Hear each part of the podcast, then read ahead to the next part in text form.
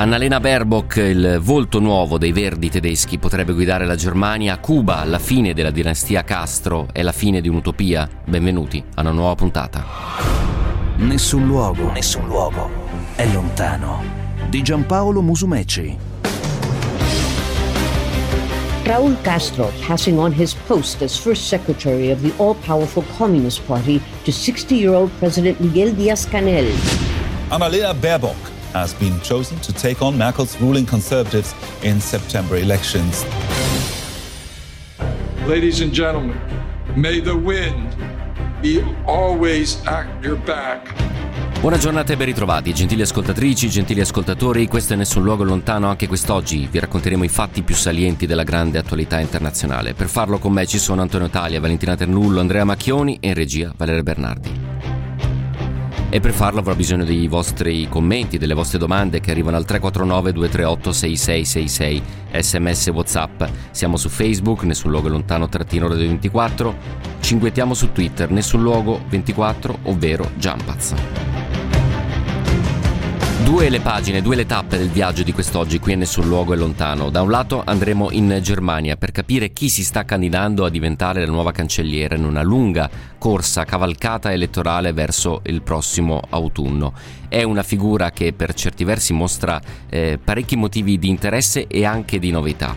E poi andremo a Cuba, dove a dispetto invece della novità si chiude veramente un, un'era, la dinastia dei Castro sostanzialmente. Cercheremo di capire che nuova forma acquisisce il Partito Comunista Cubano, quali potrebbero essere le relazioni con gli Stati Uniti e più in generale la postura Eh, geopolitica a tutto tondo di Cuba negli anni a venire.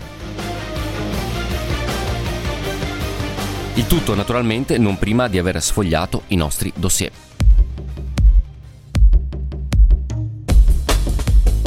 Il primo, ed è una notizia freschissima perché si è eh, sviluppata proprio nelle ultime ore. Vi abbiamo raccontato nelle scorse puntate di Nessun luogo lontano la campagna elettorale in Chad con il sesto mandato, la vittoria, che è stato sostanzialmente suggellato quest'oggi a Idriss Deby, se non fosse che il presidente che governava il Chad oramai da trent'anni con pugno di ferro è stato ucciso dalle forze ribelle del F A C T, il Front pour l'Alternance et la Concorde au Chad, in una battaglia nel nord del paese nella quale peraltro sarebbero morti altri cinque soldati e trentasei sarebbero rimasti feriti. In un eh, commosso e partecipato comunicato letto alla televisione di Stato, il portavoce delle forze armate ciadiane Azem Bermandoa Agouna eh, ha comunicato il tutto alla popolazione.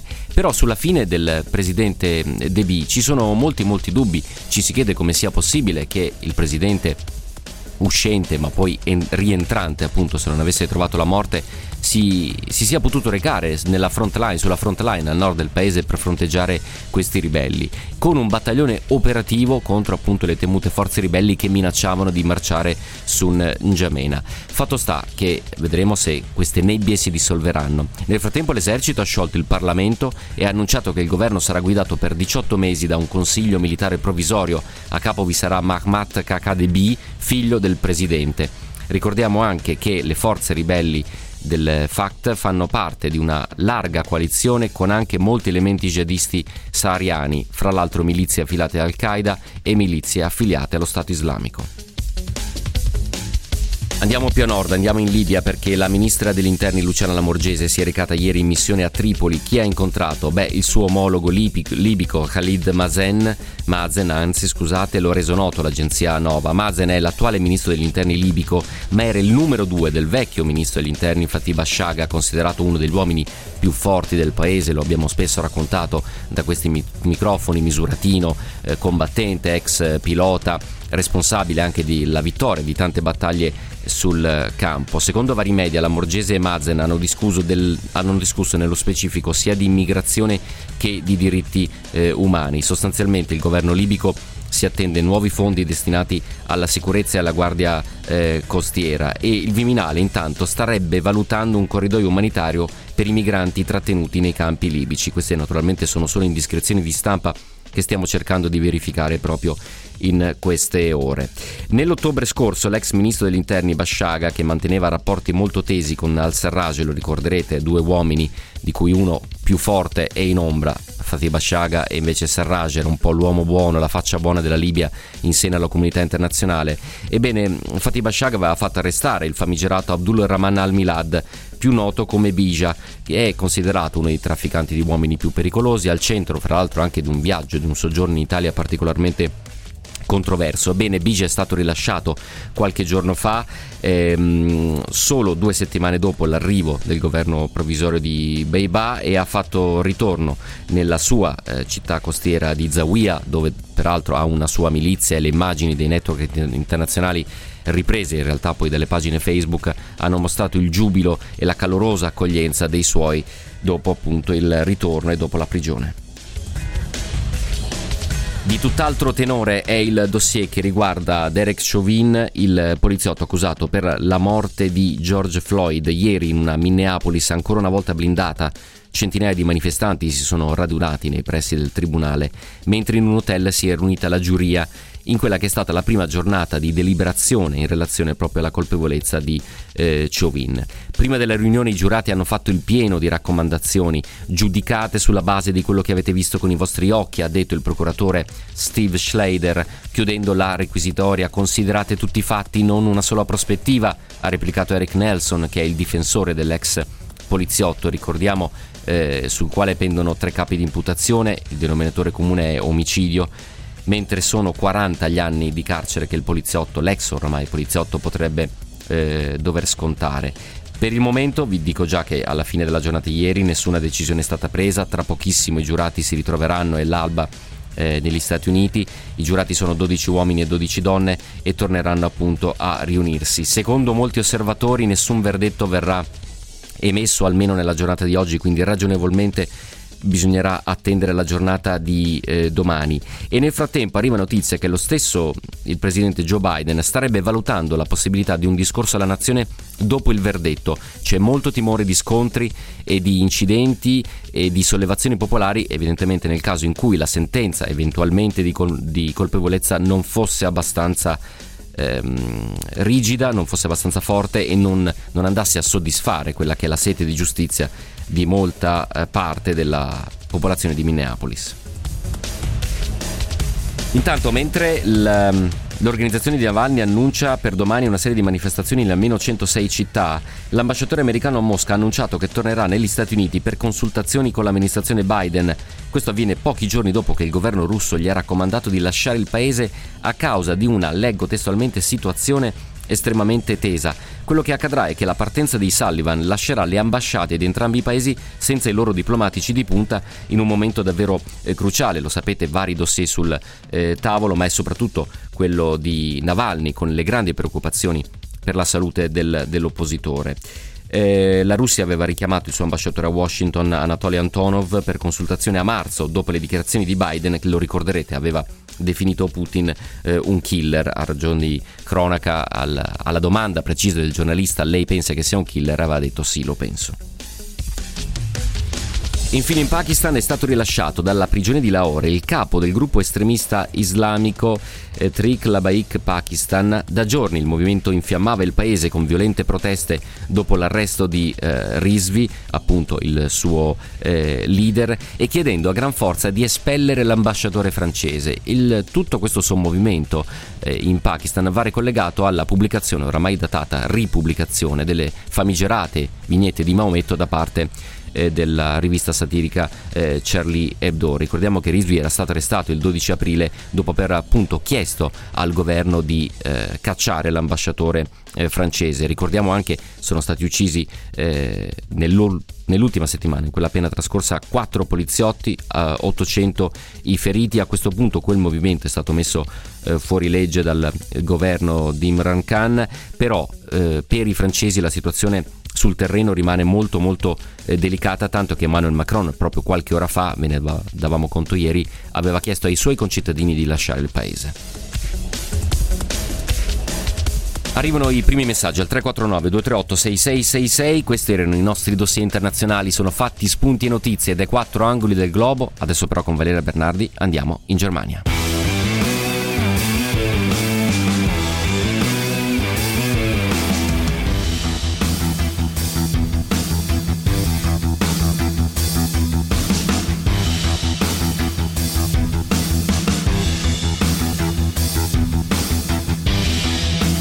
andiamo in Germania per raccontarvi quella che potrebbe essere a tutti gli effetti una cesura politica, dal punto di vista, anzi storica, dal punto di vista del futuro, dei libri di storia probabilmente verranno scritte alcune parole. Si chiude l'era dei, di Angela Merkel, della cancelliera, la C D U in profonda crisi, ma riemergono con particolare forza i Verdi, e lo fanno con una figura, quella della Baerbock, che viene candidata al ruolo di cancelliera, eh, che potrebbe veramente sparigliare le carte della politica eh, tedesca. Intanto buongiorno e ben ritrovato a Nessun luogo è lontano a Daniel Mosseri, è giornalista freelance, scrive per Il Foglio, L'Espresso, Il Giornale. Da Berlino, Daniel, buongiorno e ben ritrovato. Buongiorno a voi. Buongiorno Giampaolo e agli ascoltatori. Allora, tra pochissimo, Daniel, andremo un po' più tra le pieghe di questa apparente possibile rivoluzione politica in Germania. Prima però, siccome il nostro Andrea Macchioni è proprio sulle strade di Berlino, vi faccio sentire un po' di voci. Ha raccolto eh, passanti in luoghi anche abbastanza importanti, evidentemente, di Berlino. Ha raccolto la voce di passanti, di appassionati di politica, per capire dove sta andando la politica tedesca, dove sta andando la politica dei Verdi e cosa potrebbe la Baerbock fare. Lo ricordiamo, innanzitutto quarantenne, madre di due bimbi, una carriera giornalistica poi interrotta, grande passione per la politica, si è fatta le ossa al Parlamento europeo, insomma potrebbe davvero dire la sua e quantomeno sparigliare le carte dal punto di vista anagrafico. Vi faccio sentire la voce, come, quasi come fosse un contrappasso a questo punto, di Elena, che ha sessanta anni, è una segretaria bavarese che è in visita a Berlino. Sentite cosa dice. I think that the, that the woman is a strong woman. Penso che la candidata sia una donna forte, ha due bambini piccoli ed è molto complicato fare un lavoro del genere con due bambini. I don't know if I hope she makes she will make it, but it's not the baddest. Lei mi piace, anche se non so se farò il tifo per lei. Di sicuro Baerbock non è la peggiore delle scelte che abbiamo. È vero che non ha mai avuto ruoli al vertice dello Stato, ma è piacevole vedere un volto nuovo. E ci sono abbastanza consiglieri capaci di aiutarla se formerà uno staff, quindi non penso che la sua inesperienza sia un problema. Questa è la voce di Elena, sessantenne, segretaria, una bavarese in visita a Berlino, così come sta facendo in queste ore il nostro Andrea Macchioni. Eh, si è aggirato tra Potsdamer Platz, la porta di Brandeburgo, e il Bundestag per andare a sentire un po' il polso dei tedeschi. Sentite anche la voce di Malte, ventotto anni, ingegnere elettronico. I don't vote for the Green Party at all, um, but I think She um, has some very she she told some very good statements. Non sono un elettore del Partito um, Verde um, per nulla, ma penso like che la Baerbock abbia espresso delle buone because, posizioni. Uh, Apprezzo il fatto che sia una donna, perché non abbiamo abbastanza donne nei ruoli chiave in politica. Con Angela Merkel abbiamo avuto una leader molto capace, secondo me, quindi perché non votare ancora per una donna? Penso che non sia molto probabile che diventi la prossima cancelliera, sarà dura, perché di norma la maggioranza dei tedeschi vota C D U, i cristiano-democratici. Forse nelle grandi città, in posti come Berlino, Amburgo, in alcune zone della Germania meridionale, il Partito Verde va forte, ma non si può dire lo stesso della Germania intera, quindi non credo che vincerà. Tuttavia potrebbe diventare vice cancelliera o qualcosa del genere. Personalmente non voto per i Verdi, mi piace l'attenzione per l'ambiente, ma alcune delle loro posizioni sul sociale sono troppo severe per me.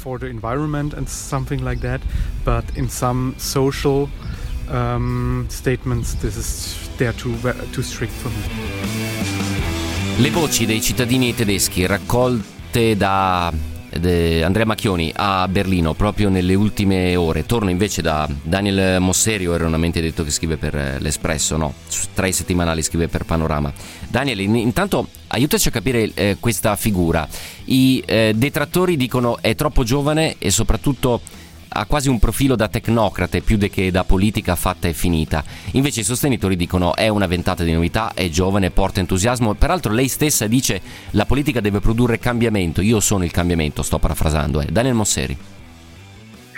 Sì, Giampaolo, la, la Baerbock ha un po' rivendicato di essere il nuovo ed è vero che non ha particolari competenze in posizioni esecutive, non è stata sindaco, non è stata ministro neanche a livello regionale, per cui eh, molti si sono domandati: avrà la forza, la competenza, la capacità di guidare un paese da ottantadue milioni di abitanti come la Germania? La sua risposta è stata: la mia forza è anche la mia mancanza di esperienza, perché io voglio cambiare la politica. È anche vero però che, secondo me, la sintesi migliore l'ha trovata il comico Jan Böhmermann quando ha detto: io non posso immaginare un uomo come prossima cancelliera, eh, scoprendo un po' il gioco dei Verdi. Sì. È evidente che la Baerbock è stata scelta perché è una signora, eh, laddove il sì. suo co eh, presidente del Partito Verde, Robert Habeck, eh, risultava mh, più, più competente per la sua esperienza passata in coalizioni di centrosinistra e di centrodestra come ministro eh, in Olanda. Chiarissimo, state ascoltando la voce di Daniel Mosseri, che ha già iniziato un po' a tratteggiare la figura della Baerbock. Tra pochissimo ci arrivo. Tre quattro nove due tre otto sei sei sei sei, un ascoltatore imbarazzantemente invidiabile, la cultura politica femminile tedesca, lo dico da maschio, così un ascoltatore che fa un plauso a quella che è sicuramente una parità di genere, almeno nel mondo politico, che ha un peso diverso rispetto all'Italia. Un ascoltatore, pare polemico, ma mi perdonerà se non è così, madre di due bimbi, lo dicono anche degli uomini, non lo so se gli altri lo dicono, noi lo diciamo quando facciamo profili e raccontiamo le figure politiche, entriamo con delicatezza, spero, anche nella vita privata, perché è un pezzo del personaggio. Quando qualcuno si candida a posizioni di assoluta rilevanza, evidentemente anche la sua vita privata in qualche modo assume delle dimensioni eh, pubbliche. Poi eh, sta a voi valutare, come dire, se è un valore aggiunto o meno la geni- genitorialità nell'essere un eh, politico. Più del genere della candidata è eh, interessante la filosofia dei Verdi tedeschi, pragmatica, pratica, attenta a economia e politica internazionale, ben diversi dai Verdi a cui siamo abituati qui, scrive un ascoltatore, e ha ragione, loro in qualche modo abbracciano anche in maniera anche molto disincantata, molto laica, la politica industriale di un certo tipo, lo fanno evidentemente da Verdi, quindi chiedendo il rispetto di, di, di, delle, delle, dei basici principi di rispetto dell'ambiente, ma non sono, come dire, degli utopisti eh, a cui magari altre realtà ci hanno eh, abituato. Allora, vi ho promesso il ritratto di questa nuova politica della Baerbock, lo facciamo a modo nostro in novanta secondi.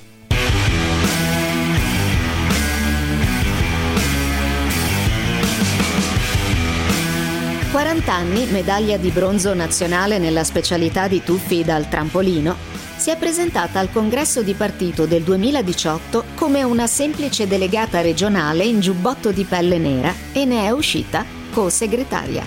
Ora Annalena Baerbock è la candidata del Partito Verde alla cancelleria tedesca e con i cambiamenti in atto a Berlino potrebbe succedere ad Angela Merkel. Nata a Pattensen, una piccola città della Bassa Sassonia, si laurea in legge ad Hannover e in diritto internazionale alla London School of Economics. Iscritta al Partito Verde dal duemilacinque, parlamentare dal duemilatredici, si è conquistata la fama di esperta nella lotta al cambiamento climatico e di politica piena di senso pratico. Il suo obiettivo è dichiarato: rendere di Grüne, i Verdi, il partito più votato dai tedeschi. Per conseguirlo ha messo in minoranza i Fundis, i vecchi dirigenti dei Verdi, e portato alla ribalta i Realos, una nuova generazione di pragmatici. I Grüne, così, sono diventati un partito che intende portare la Germania alla riduzione delle emissioni e alla chiusura delle centrali a carbone, ben prima del duemilatrentotto, attuale obiettivo definito, ma attraverso massicci e proficui investimenti in energia verde. Sul fronte internazionale, Annalena Baerbock mantiene un approccio duro con Russia e Cina, vuole una Germania saldamente inserita nella NATO e saluta il Green New Deal di Joe Biden come un'opportunità per tutta l'Europa. Per alcuni i Verdi sono diventati una corrente vegetariana della C D U, ma al momento controllano undici stati tedeschi su sedici e crescono in continuazione nei sondaggi. Basterà ad Annalena Baerbock per diventare la nuova Kanzlerin? Ed è esattamente la domanda che giro immediatamente a Daniel Mosseri. Daniel, in questa, queste settimane, mesi che ci aspettano eh, prima della tornata elettorale tedesca, contro chi si deve scontrare la Baerbock? Oh, certamente, i suoi antagonisti sono prima di tutto eh, per adesso tutti uomini. Eh, sul fronte sinistro la S P D è scesa in campo già dallo scorso agosto con Olaf Scholz, che oggi è il vice cancelliere e ministro delle finanze della Germania, sessantatré anni, già sindaco di Amburgo, eh, un esponente dell'ala, eh, se vogliamo dire con un termine italiano, migliorista della S P D, sì. che nel frattempo ha, ha adottato un programma più di ridistribuzione sociale. Hanno quindi quadrato il cerchio con, eh, con la candidatura di Olaf Scholz. Eh, sempre per, eh, sul lato opposto invece eh, i liberali corrono con Christian Lindner, che è l'unico eh, per adesso eh, candidato, anche lui giovane, a quarantadue anni, gli altri sono tutti sulla sessantina. Lindner non sembra destinato a fare molto bene eh, perché per adesso è solo ricordato per aver mandato all'aria la Jamaica Coalition nel duemiladiciassette, mm. eh, quando Merkel non voleva fare sì. un'ennesima grossa coalizione con, con i socialdemocratici, e nel duemilaventi per aver fatto un brutto pasticcio in Turingia appoggia, facendosi appoggiare dal partito estremista A F D, per cui lui sembra fuori dai giochi. Ovviamente eh, gli antagonisti sono quindi Olaf Scholz e, da oggi sappiamo, Armin Laschet, sessanta anni anche sì. lui, presidente della C D U e eh, da oggi erede politico ufficiale di Angela Merkel per, eh, con i colori dei moderati, ovvero la C D U e eh, i cristiano-sociali bavaresi della C S U. Quindi eh, sono tutti uomini più competenti di lei, nel senso che hanno più esperienza, sì. poi non necessariamente eh, Lindner non ha imbroccata una, eh, ma sono anche più anziani, sì. per cui sicuramente lei spicca. Eh, oggi la vicepresidente del Bundestag, una verde, Claudia Roth, eh, ha anche lei un po' riconosciuto la mancanza di esperienza della nuova eh, Kanzler Kandidatin, eh, però ha anche aggiunto: noi siamo un partito molto compatto, il che è molto vero, e, e accanto a lei c'è comunque Robert Habeck, quindi c'è di nuovo un rivendicare da un lato la novità, anche se si scopre un po' il fianco sulla questione esperienza, però è verissimo che, a differenza degli altri partiti, Uh, ce ne sono altri due che non hanno ancora candidati perché stanno ancora litigando, sì. i Verdi hanno litigato fra di loro solo per decidere: vai avanti tu, no vado avanti io. Erano uno scambio di gentilezze tra Habeck e Baerbock, poi hanno puntato su Baerbock eh, per i motivi di cui abbiamo già parlato, perché è giovane e perché è donna. Non c'è dubbio, e dalle Però parole c'è un duo che eh, certo, corre. Certo, e dalle parole di Daniel Mosseri si, si evince come i Verdi stiano serrando le fila. Tra pochissimo, Daniel, ti chiederò quanto smalto perde la Z D U senza Angela Merkel e con Armin Laschet alla sua guida. Al tre quattro nove due tre otto sei sei sei sei molti ascoltatori, il Partito Verde tedesco è un'altra cosa. Qualcuno si chiede: ma la Germania ha ancora centrali a carbone? E qualcun altro fa un plauso alla politica tedesca, che viene eh, valutata da questo ascoltatore come eh, un omaggio alla meritocrazia a tutti gli effetti, a prescindere appunto dal genere, a prescindere dalla, dal, dall'età. Eh, piccola pausa, andiamo a sentire come stanno andando le borse, sono ore particolarmente interessanti, e poi torniamo a Berlino con Daniel Mosseri.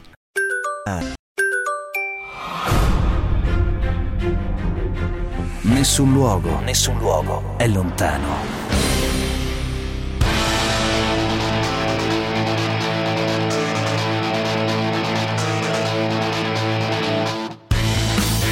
Ancora una volta buona giornata e ben ritrovati ascoltatrici e ascoltatori. In questa lunga prima pagina di Nessun luogo lontano proviamo a misurare la temperatura della politica tedesca, che inizia a alzarsi perché a settembre vi saranno importantissime elezioni, perché la C D U di Angela Merkel non sarà più a trazione Merkel, perché i Verdi hanno tirato fuori dal cilindro eh, la Baerbock, che è a tutti gli effetti un colpo di scena anche per la politica tedesca, con reazioni contrastanti e contrastate. Daniel Mosseri, giornalista freelance, firma del Foglio, Panorama e Il Giornale, è in linea con noi da Berlino per capire se la C D U, a non più a trazione Merkel, possa ancora dire la sua. Peraltro leggevo un sondaggio, così rispondo ad alcuni ascoltatori, di qualche giorno fa, e ha fatto un bello scivolone la C D U, perché è sotto il trenta per cento, forse peraltro lo, lo ricordavi anche prima. eh, Daniel Mosseri, senza Merkel non c'è più neanche il partito?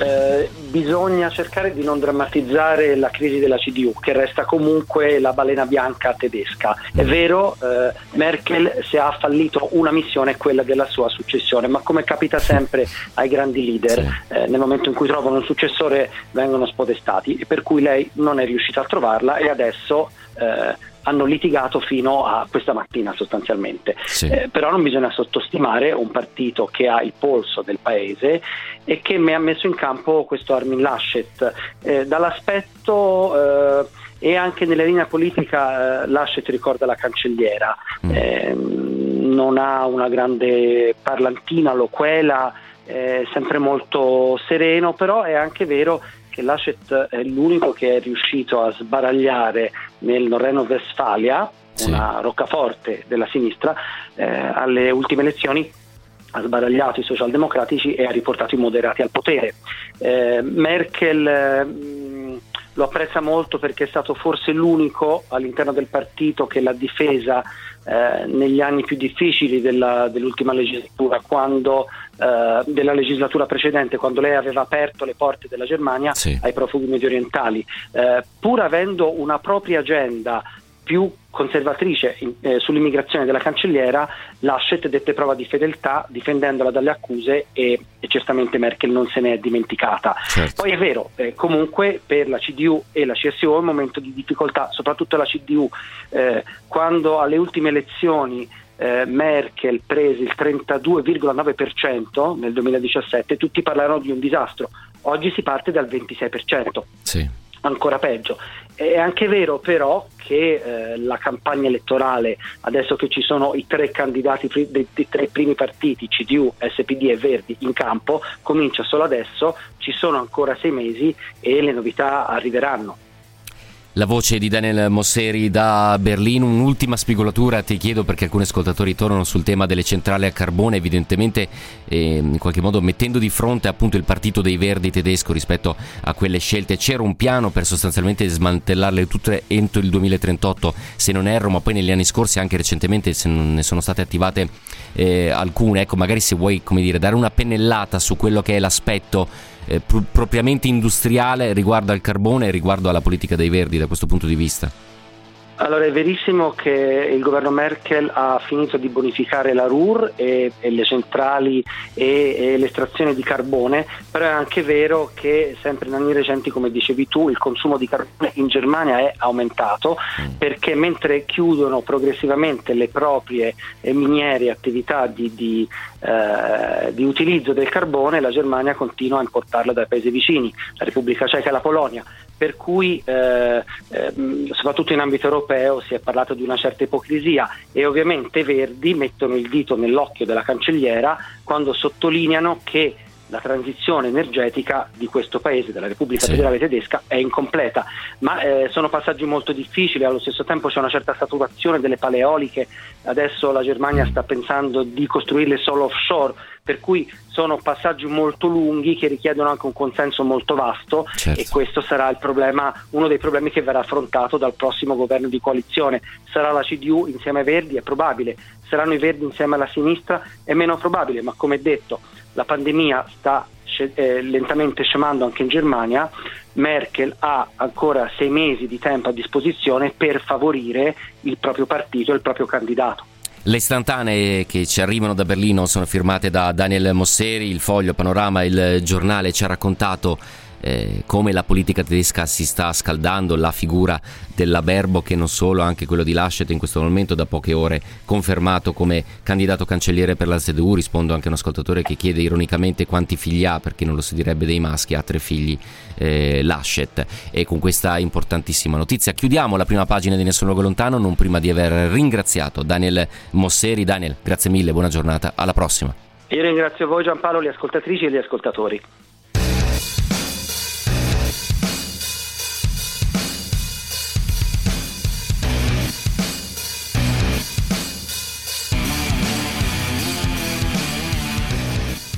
E adesso dobbiamo aprire una pagina importantissima che, come dire, se passiamo da un racconto quasi di cesura storica in Germania a Cuba, è il caso veramente di rivedere anche il lessico, perché è notizia di ieri sostanzialmente di che Miguel Díaz-Canel sostituisce Raúl Castro come leader del Partito Comunista eh, cubano. Sostanzialmente si chiude l'era, la dinastia dei Castro. Che cosa significa tutto questo per l'isola? La fine forse di un'utopia, oppure un passo inevitabile che la storia ha costretto anche quella realtà a fare. Buongiorno e ben ritrovato, Nessun luogo è lontano, Roberto Da Rin è inviato del Sole ventiquattro Ore in America Latina e Cuba, la conosce molto molto bene. Roberto, ciao, buongiorno.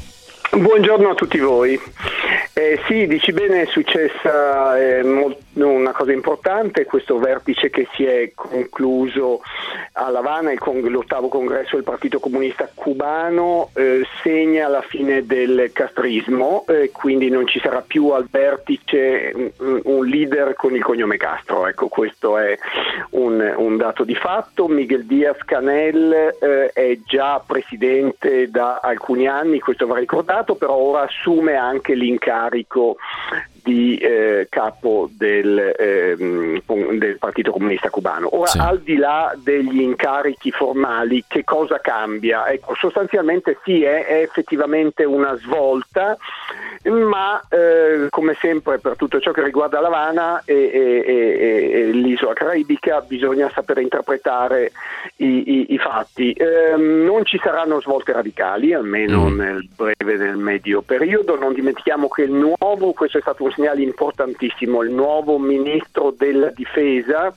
quindi un, un incarico cruciale nel, nella, nell'esecutivo cubano, è un generale di settantasette anni, settantasette, mm. come a dire che la vecchia guardia è lì a presiedere un, e a presidiare un, un ruolo di capitale importanza. Sì. Quindi ci sarà continuità, ci sarà continuità naturalmente eh, tenendo conto del fatto che Díaz-Canel, il presidente, ha sessanta anni e quindi non ne ha ottanta o novanta, e eh, la sua carriera è stata costellata di... Eh, eh, operazioni interessanti che ha saputo fare, ma sempre nel solco della tradizione socialista, quindi sì. Ecco, questo è un dato di fatto che va ricordato. Ora eh, le ipotesi, tu forse mi chiederai, sono dove andiamo, eh, eh sì. eh, è la domanda, no Roberto?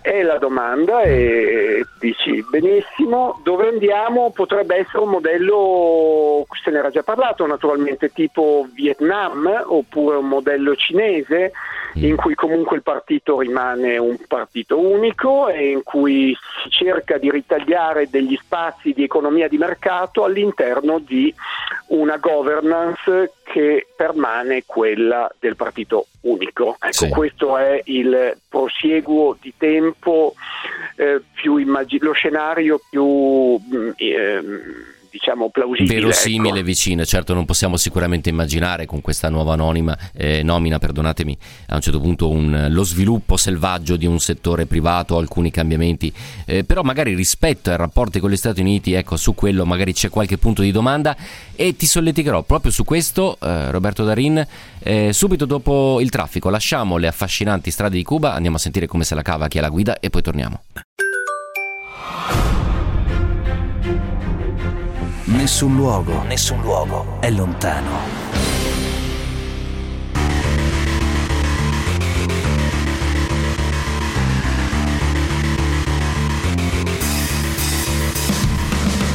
Ancora una volta ben ritrovati, gentili ascoltatrici e ascoltatori, un lungo viaggio quello che stiamo facendo quest'oggi qui a Nessun luogo lontano, da Berlino fino a Cuba, per raccontarvi in qualche modo due volta pagina, politici e storici, naturalmente di pesi e calibri eh, differenti. tre quattro nove due tre otto sei sei sei sei, un ascoltatore apparentemente mi rimbrotta perché non abbiamo dato la notizia della morte del presidente ciadiano Déby, l'abbiamo detto a inizio trasmissione, gentile ascoltatore, che allega peraltro lo screenshot di A F P, ne abbiamo parlato, ne parleremo probabilmente domani, abbiamo anche alluso alla...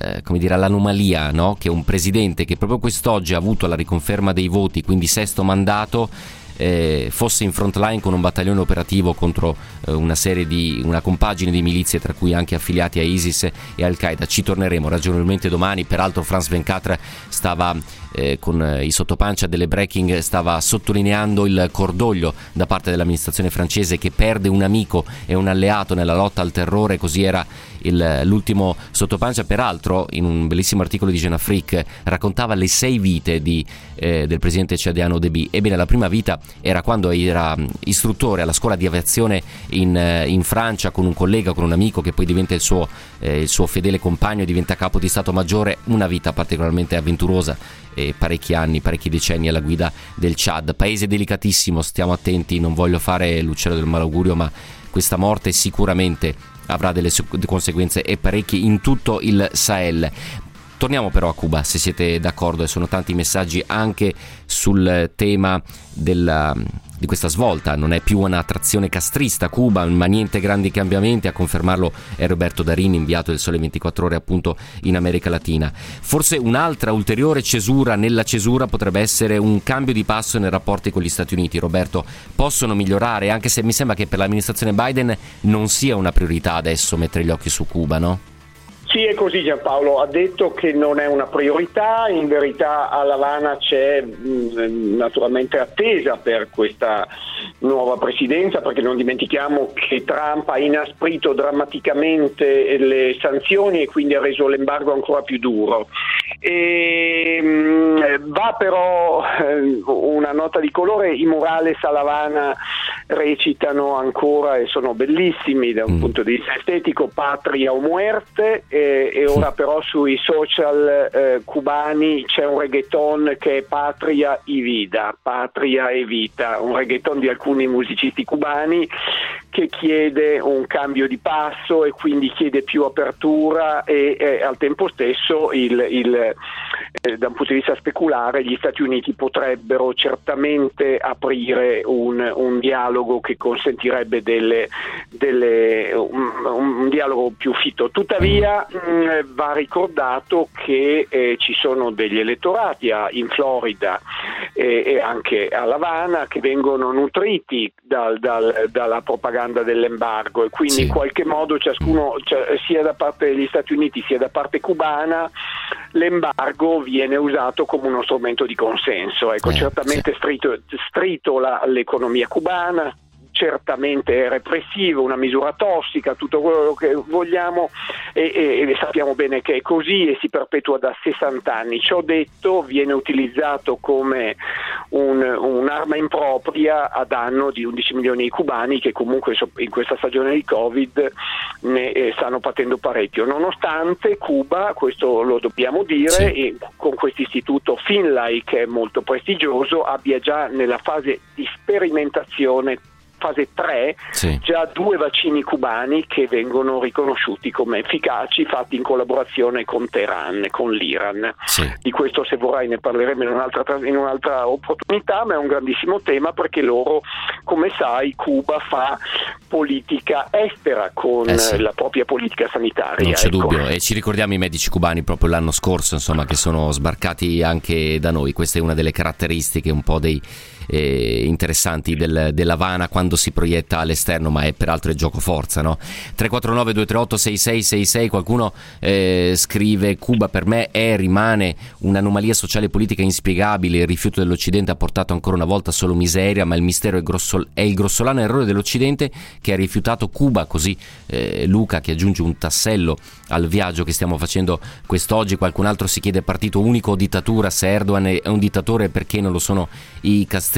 Molto spesso, eh, Roberto Arin, lo sai meglio di me, eh, ci hai lavorato, ci continui a lavorarci, il fenomeno Cuba è assolutamente divisivo, e a quel punto eh, parte del pubblico abbraccia quelle che sono le grandi virtù, altri mettono in luce invece quelle che sono le, le, le evidenti, no, distonie, anche quasi antistoricità di quel modello, forse.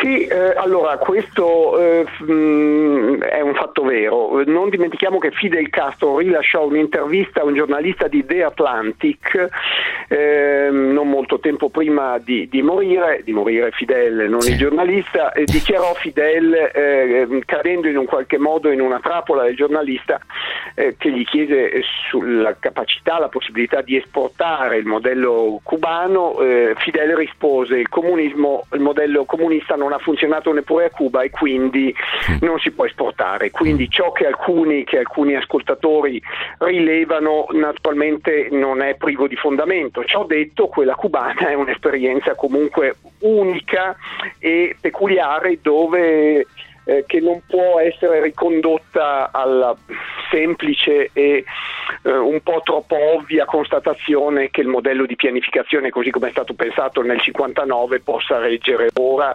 e, e possa essere una soluzione né per Cuba né tantomeno esportabile, lo disse perfino Fidel. Ciò detto, non possiamo dimenticare che rispetto agli altri paesi centroamericani Cuba mantiene una capacità di eh, risposta a eh, bisogni primari della popolazione, certo. Stiamo parlando di educazione e sanità che nessun altro paese centroamericano si può permettere. E aggiungerei, ecco, magari pur cadendo forse nella retorica, sto pensando alle forme artistiche, al balletto cubano, insomma eh, vi sono delle, delle eccellenze, quelle sono indubitabili, che vengono in qualche modo limate anche con l'accetta da un'ascoltatrice. Non ho motivo per dubitare che sia vero, conosco Cuba, sono residente in quel paese, così scrive Claudia. Riguardo a Cuba non cambia niente, è peggio, a Cuba comandano i militari in modo assoluto. Luci e ombre di questa esperienza, lo ripeto, si è chiusa con Miguel Díaz-Canel che va a sostituire Castro come leader anche del Partito Comunista, quindi doppio presidente sostanzialmente. Ci ha aiutato a orientarci in questa eh, importante eh, volta pagina dell'America Latina Roberto Da Rin, che è appunto inviato del Sole ventiquattro Ore, che ringrazio tantissimo. Roberto, grazie mille, alla prossima, grazie, una buona giornata e buon lavoro. Una... Grazie, grazie, ciao.